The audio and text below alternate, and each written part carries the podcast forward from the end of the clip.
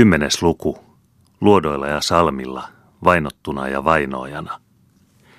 Oli yön pimein aika, viikon päivät edellä kerrottujen tapausten jälkeen, kun minä miehineni varovaisesti soutaen lähenin erästä pienenpuoleista luotoa Hankoniemen saaristossa. Suunnanantajina olivat saarella palavat nuotiot, joiden ympärillä liikehti tummia haamuja. Olimme eilisaamusta saakka olleet väijyksissä erään läheisen saaren suojassa ja pitäneet silmällä venäläisiä aluksia, joita yhtä menoa purjehti itään ja länteen Hankoniemen editse. Tänään iltapäivällä oli myrskyn käsissä kolme kaleria tarttunut edessämme olevan luodon rannalle ja jäänyt siihen pimeää saakka. Nyt olimme matkalla korjataksemme, jos mahdollista, ne omaan huostaamme, tai ainakin tehdäksemme niille mahdollisimman suurta haittaa.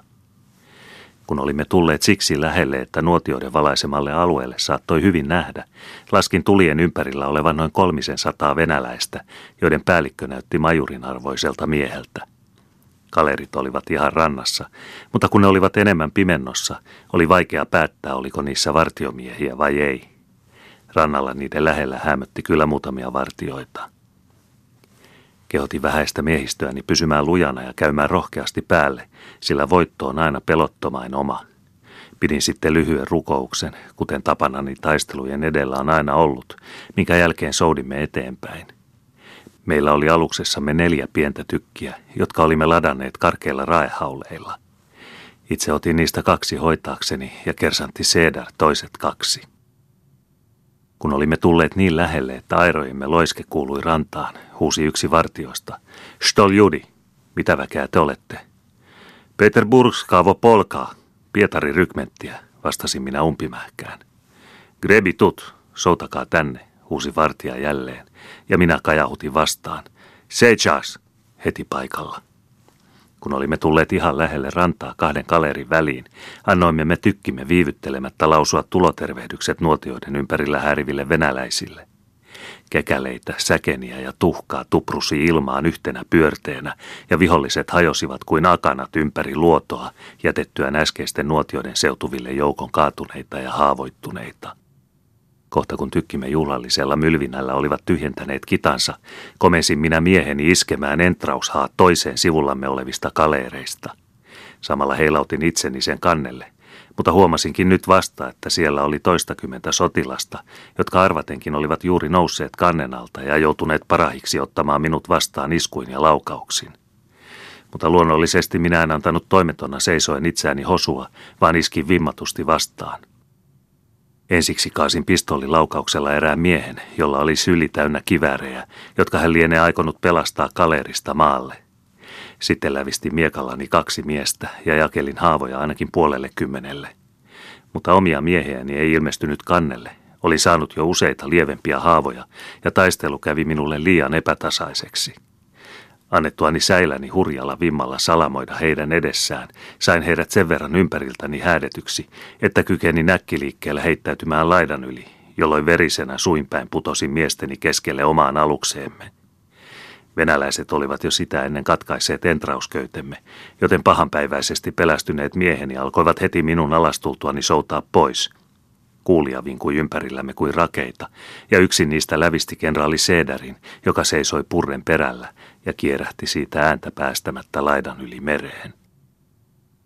Niin pian kuin olimme päässeet turvaan vihollisen kuulilta, aloin ankarasti nuhdella miehiäni epäröivästä ja miehuuttomasta käytöksestään. Sillä jos he olisivat seuranneet minua kaleerin kannelle, olisi se nyt varmasti ollut meidän saaliinamme. Uutta yritystä ei ollut enää ajatteleminenkaan, sillä tykkiemme luodoille hajoittamat viholliset olivat jälleen kokoontuneet ja ammuskelivat rannalta meidän jälkeemme. Meillä ei siis ollut muuta tehtävää kuin jatkaa matkaamme salmen yli entiselle väijyntäpaikallemme, missä kallion suojaan laadimme tulen ja aloimme tutkia haavojamme. Minusta vuoti verta viidestä eri kohdasta, mutta haavat olivat kuitenkin varsin lieviä ja saatiin ne siteiden avulla pian asettumaan. Haukattuani hiukan illallista ja kulautettuani pari ryyppyä, nukahdin viittaani kääriytyneenä pari tuntia. Aamun koittaessa havahduttuani tunsin itseni jälleen täysin virkeäksi ja ajoin kohta mieheni jalkeille, sillä meidän oli parasta mitä pikimmin päästä naapurisaaren rannassa olevien kaleerien läheisyydestä. Tuuli kävi etelästä ja heti aamuhämärissä nostimme purjeet ja lähdimme viilettämään länsiluodetta kohti ja olimme jo puolen päivän aikana Hiittisten saaristossa. Pysähtyessämme siellä erään luodonsuojaan parin meripenikulman päähän Turkuun vievästä laivaväylästä huomasimme ulapalla kaakkoisessa purjeen ensimmäisen sinä päivänä. Se läheni ja oli siis joko meitä ajamaan lähtenyt vihollisalus tai muuten Turkuun pyrkivä venäläinen laiva. Meikäläinen se tuskin missään tapauksessa saattoi olla. Kun se oli tullut siksi lähelle, että saattoi lipun erottaa, huomasimme sen isonpuoleiseksi tavara-alukseksi. Siinä olisi taas saalis ihan nenämme edessä, virkoin minä, mutta lienee turhaa yksinään yrittää noin ison aluksen kimppuun. Mieheni olivat illallisen yrityksen jälkeen olleet hyvin noloina ja rupesivat nyt sanojeni johdosta kiihkeästi vaatimaan, että meidän oli yritettävä anastaa tuo laiva. No, jos teissä tänään on paremmin miestä osoittamaan todeksi sen, mitä minä illalla sanoin, että nimittäin voitto on aina pelottomain oma, niin käykäämme sitten Herran nimessä vitkailematta asiaan käsiksi. Kiireesti nostimme nyt purjeet ja laskimme pääväylää vältelle luotojen suojassa eteenpäin Neitsytsalmea kohti. Venäläisestä laivasta tietysti nähtiin meidän purjeemme, mutta kun meidän pieni aluksemme lähti kiireellä poispäin ja hävisi heidän näkyvistään saarten suojaan, niin täytyi heidän luulla, että meidät pelko ajoi pakosalle. Luonnollisesti heillä oli tieto siitä, että Ruotsin laivasto ei enää pitempään aikaan ollut näillä vesillä liikkunut, joten meitä ei tarvinnut pelätä niinkään kaapparilaivujen vakoilijoiksi. Meillä oli siis täysi syy odottaa heidän turvallisena jatkava matkaansa Neitsytsalmea kohti. Huomaamatta pääsimme pujahtamaan Lehtisaaren pohjoispäästä ulkonevan kapean niemekkeen suojaan, mihin asetuimme väijyksiin. Laivaväylä Neitsytsalmeen kulkee nimittäin sangen lähellä mainittua niemekettä, jonka takaa meidän mainiolla takalaitaisella sopi laskettaa vihollisen kimppuun. Niemen kalliot suojasivat meitä siksi hyvin, että saatoimme vihollisen huomaamatta päästä ampumamatkan päähän. Yhden miehistä komensin niemelle tähystämään, milloin laiva lähestyisi. Muut latasivat sillä aikaa kanunoita, ja puolessa tunnissa oli kaikki pantu kuntoon hyökkäystä varten. Samalla antoi jo tähystäjäkin merkin, että laiva oli tulossa. Kun se oli pääsemässä niemenkärjen kohdalle, palasi tähystäjä kiireesti purteemme, joka samalla sai siipensä levälleen ja lähti kiitämään eteenpäin pitkin niemen sivustaa. Kun vihollislaiva pujahti näkyviin, oli välillämme enää ainoastaan noin parisen sataa syltä. Vihollinen tuskin ehti meitä huomatakaan, kun kanuunamme jo lähettivät heille tervehdyksensä. Hetkinen vielä, ja purtemme iski laivan vasempaan kylkeen kuin ilves härän kimppuun. Entraushaat toimivat kuin ilveksen kynnet, ja seuraavassa tuokiossa rynnistimme me hurraata huutaen kannelle, musketit, miekat ja pistoolit valmiina tekemään lopun vastarinnasta. Mutta sitä ei yritettykään. Ne harvat laivamiehistä, jotka olivat ehtineet kaapata itselleen jonkinlaisen aseen, pudottivat ne typertyneenä kannelle, ilmoittaen siten antautuvansa meidän armoillemme. Miehistöä oli kaksitoista henkeä sekä laivuri. Laiva oli matkalla Tallinnasta Turkuun ja lastina sillä oli seitsemänkymmentä tynnyriä suoloja, kaksisataa leiviskää tupakkaa ynnä yhtä ja toista muuta tavaraa. Saalis oli siis sangen arvokas, varsinkin mitä suoloihin tulee. Miehet sulimme peräkajuuttaan otettuamme heiltä ensin tarkoin pois kaikki aseentapaiset. Oman purtemme kiinnitimme laivan perään ja annoimme matkan jatkua. Itse asetuin ruorirattaan ääreen ja ohjasin Neitsytsalmea kohti, jonka läpipäästyämme ajoin muuttaa suunnan Turun väylältä poiketen Aspöötä kohti sekä niin edelleen Tjökarin ja Uutön kautta Tukholmaan. Mutta tuuli heikkeni heikkenemistään ja aurinko alkoi olla jo laskullaan, kun me löysin purjein pysyttelimme vielä Brendöön pohjoisnokalla. Salmeen saakka ei ollut toivomistakaan sinä iltana päästä, joten me näimme parhaaksi laskea ankkurin ja ottaa alas purjeet. Muutamat miehistäni ryhtyivät laivan ruokavaroista puuhaamaan hyvin ansaittua illallista, ja minä itse käyskelin edestakaisin kannella, tähystellen pitkin salmia ja saarten välisiä selkiä, ettei vain mitään kutsumattomia vieraita ilmestyisi meidän illasteluamme häiritsemään. Iltaruskon viimeinen kajastus ei ollut vielä ehtinyt lännen taivaalta hävitä, kun Neitsytsalmen puolelta ilmestyi näköpiiriin alus, jonka kohta tunsi vihollisen kaleeriksi. Samalla tuli näkyviin toinenkin kaleeri, joka seurasi edellistä vähän jäljempänä. Ne lähenivät soutaen Brendön nokkaa. Tuskin olin huomiostani ehtinyt miehille ilmoittaa, kun joku laivan peräkannelta huusi, että Lehtisaaresta päin lähenee viholliskaleeri. Siis kolme kaleeria kahdelta suunnalta lähenemässä paikkaa, johon me olimme vastavalloittamamme laivan ankkuroineet. Mitä tehdä? Näytelläkö venäläisen osaa, kuten olin joskus ennenkin tehnyt, ja pysyä rauhallisena alallaan, sillä liehuihan laivan mastossa vielä venäläinen lippu. Mutta hyvin luultavaa oli, että kaikki kolme kaleeria ankkuroisivat yöksi meidän lähellemme, jolloin varmasti olisi odotettavissa vierailuja heidän puoleltaan. Silloin selviäisi asia piankin, ja siitä seuraisi luonnollisesti taistelu, johon meidän oli mieletöntä antautua, sillä kussakin kaleerissa saattoi olla satakunta miestä. Silmäräpäyksessä olivat nämä asiat selvänä päässäni, ja päätökseni oli tehty. Komensin pari miestä alas ruumaan hakkaamaan reikiä laivan kylkeen, sillä tästä aluksesta ja sen tavaroista ei pitänyt enää oleman hyötyä venäläisille. Yhden laivan tykeistä hilasimme omaan purteemme ja toiset viskasimme mereen siltä varalta, ettei laiva ehtisi ennen kaleerien saapumista upota. Kannelta poistuessamme avasimme kajutan oven. Nähdessään laivansa täyttyvä vedellä oli vangeilla tilaisuus turvautua pelastusveneeseensä, jolleivät pitäneet parempana pientä matkustusta merenpohjaan. Nyt airot liikkeeseen ja soutakaa, mikä ikinä teistä lähtee, huusin miehille, asettuen itse peräsimen ääreen ja ohjaten etelään päin, jossa luotojen turvin toivoin pääseväni kaleereilta suojaan. Miehet soutivat, että vesi vaahtosi, ja minä pidin silmällä kaleerien liikkeitä sekä hiljalleen vajoavaa laivaa. Vangit vetäytyivät kiireesti veneeseen ja lähtivät soutamaan Neitsytsalmesta tulevia kaleereja kohti. Kun he olivat päässeet noin parin sadan sylen päähän, kallistui laiva kyljelleen, pyörähti kerran ympäri ja katosi sitten näkyvistä. Mutta jo ehtivät pelastuneet laivamiehet kaleerien luo, jotka heti muuttivat suuntansa ja lähtivät kaksinkertaisella vauhdilla liikkumaan meitä kohti. Etumaisesta annettiin merkkejä Hankoniemeltä päin tulevalle kaleerille, joka sekin lähti kohta meitä takaa ajamaan. Vaara uhkasi meitä siis kahdelta suunnalta, ja tilamme näytti sangen tukalalta.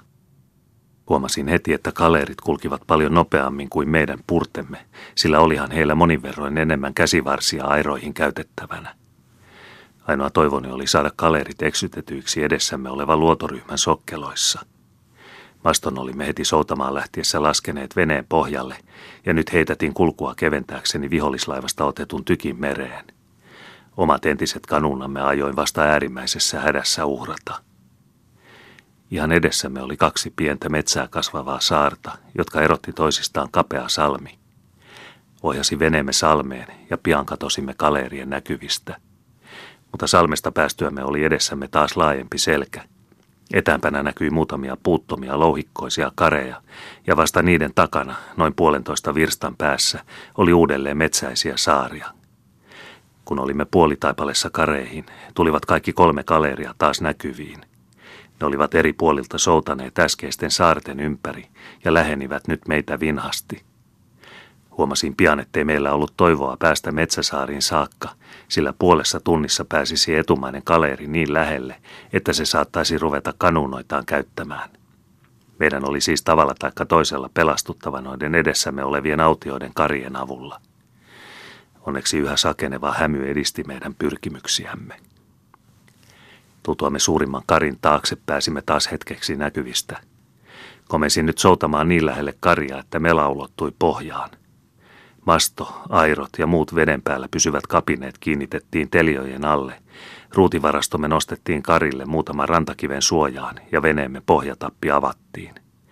Muutamassa tuokiossa täyttyi se vedellä ja painui pohjaan, peittyen juuri parahiksi vedenpinnan alle. Itse asetuimme sinne tänne rantakivien väliin suuta myöten veteen kyyröttämään. Täten saattoi yön hämärässä luulla vedenpinnalla hämöttäviä päitämme kiviksi. Kari oli pieni, puuton ja aivan kalju, joten viholliset kaleeriensa kannelta helposti saattoivat nähdä, ettei meitä ainakaan siinä ollut kätkössä. Kului kymmenisen minuuttia, ja jo erottivat korvamme aironloisketta. Se läheni lähenemistään, ja kun toinen kymmenen minuuttia oli kulunut, tuli karin takaa näkyviin kaleeri. Hetken kuluttua seurasi sitä toinen, ja sitten vielä karin toiselta puolen tullen kolmas. Ne soutivat ihan lähitsemme ohi, ja me kuulimme selvästi venäjänkielisiä lauseita, joita kalereissa vaihdettiin. He ihmettelivät, mihin me olimme yhtäkkiä hävinneet, kunnes joku heistä oli näkevinään meidän purtemme juuri vilahtavan etäämpänä olevien metsäsaarten välissä. Tätä näköhäiriötä uskoivat heti kaikki, ja mitenkäpä muutenkaan he saattoivat asian selittää, ja entistä suuremmalla vauhdilla lähtivät he pyrkimään mainittuja saaria kohti. Mutta sikäli kuin he etenivät, nostimme mekin päätämme ylemmäs, ja kun silmämme ei enää yöhämystä erottanut poistuvien kaleerien haamuja, kävimme rivakasti purteemme käsiksi, vedimme sen rantaan ja tyhjensimme vedestä. Kun lisäksi olimme vaatteistamme veden vääntäneet, asetuimme jälleen teljoille ja aloimme rivakasti soutaa, mutta tällä kertaa takaisinpäin, niin että nuo autiot karit yksi kaksi olivat taasen meidän suojanamme kaleereja vastaan. Kun vielä olimme sivuuttaneet äsken mainitun kahden pikkusaaren välisen salmen, saatoimme pitää itseämme ainakin toistaiseksi turvattuina. Vielä samana yönä kulimme kenenkään häiritsemättä Neitsytsalmen läpi ja asetuimme auringon noustessa Pohjoissaaren länsirannalla olevaan pieneen, suojaisaan poukamaan, tuulta odottamaan. Sillä aikaa, kun venäläiset etsivät minua kaikkialta Hiittisten ja Hankoniemen saaristosta, anastin minä kaikessa rauhassa lähellä Neitsytsalmea kolme venäläistä jauholotjaa. Samassa rymäkässä joutui saaliiksemme sata viisikymmentä ruplaa rahaa ja kaksikymmentä vankia. Ainoastaan kolme venäläistä sai kahakassa surmansa. Tällä kertaa ei ilmestynyt ketään saaliijaolle, ja pari päivää vastatuulessa risteiltyämme pääsimme onnellisesti Aspööhön. Täällä päätimme odottaa sitä danzigilaista viljalaivaa, jonka Turussa ollessani olin jo saaliikseni merkinnyt, ja jonka laivurin silloisen ilmoituksen mukaan piti näihin aikoihin lähteä paluumatkalle.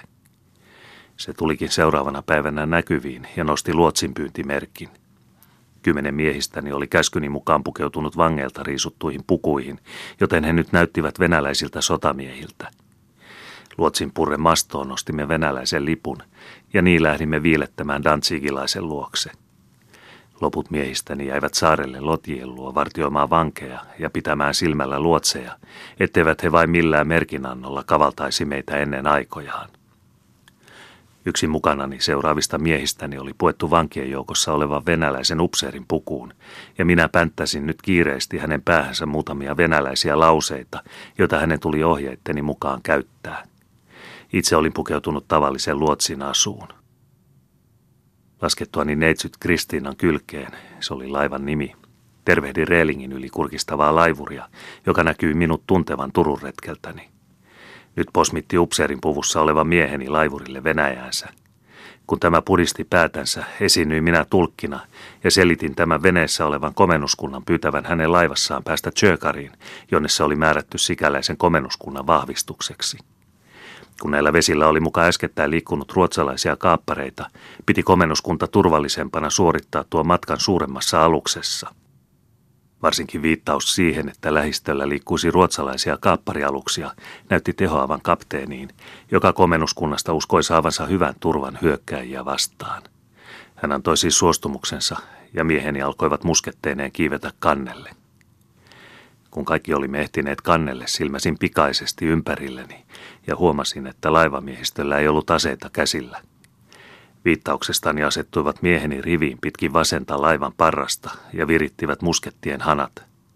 Itse tempasin povestani pistoolin, astuin ällistyneen kapteenin eteen ja ilmoitin olevani luutnantti hänen majesteettinsa Kaarle kahdennentoista armeijassa sekä ottavani haltuuni tämän laivan, koska se purjehti vihollisvaltion lipulla. No niin, vastarintaa ei laivaväestö luonnollisesti käynyt yrittäminenkään, ja hetkistä myöhemmin olivat he vankeena suljetut kanssiin. Ojasin laivan jauholotjien luo, jotka kiinnitettiin Kristiinan perään. Vielä saman päivän iltana olimme saaliinemme matkalla Tukholmaa kohti.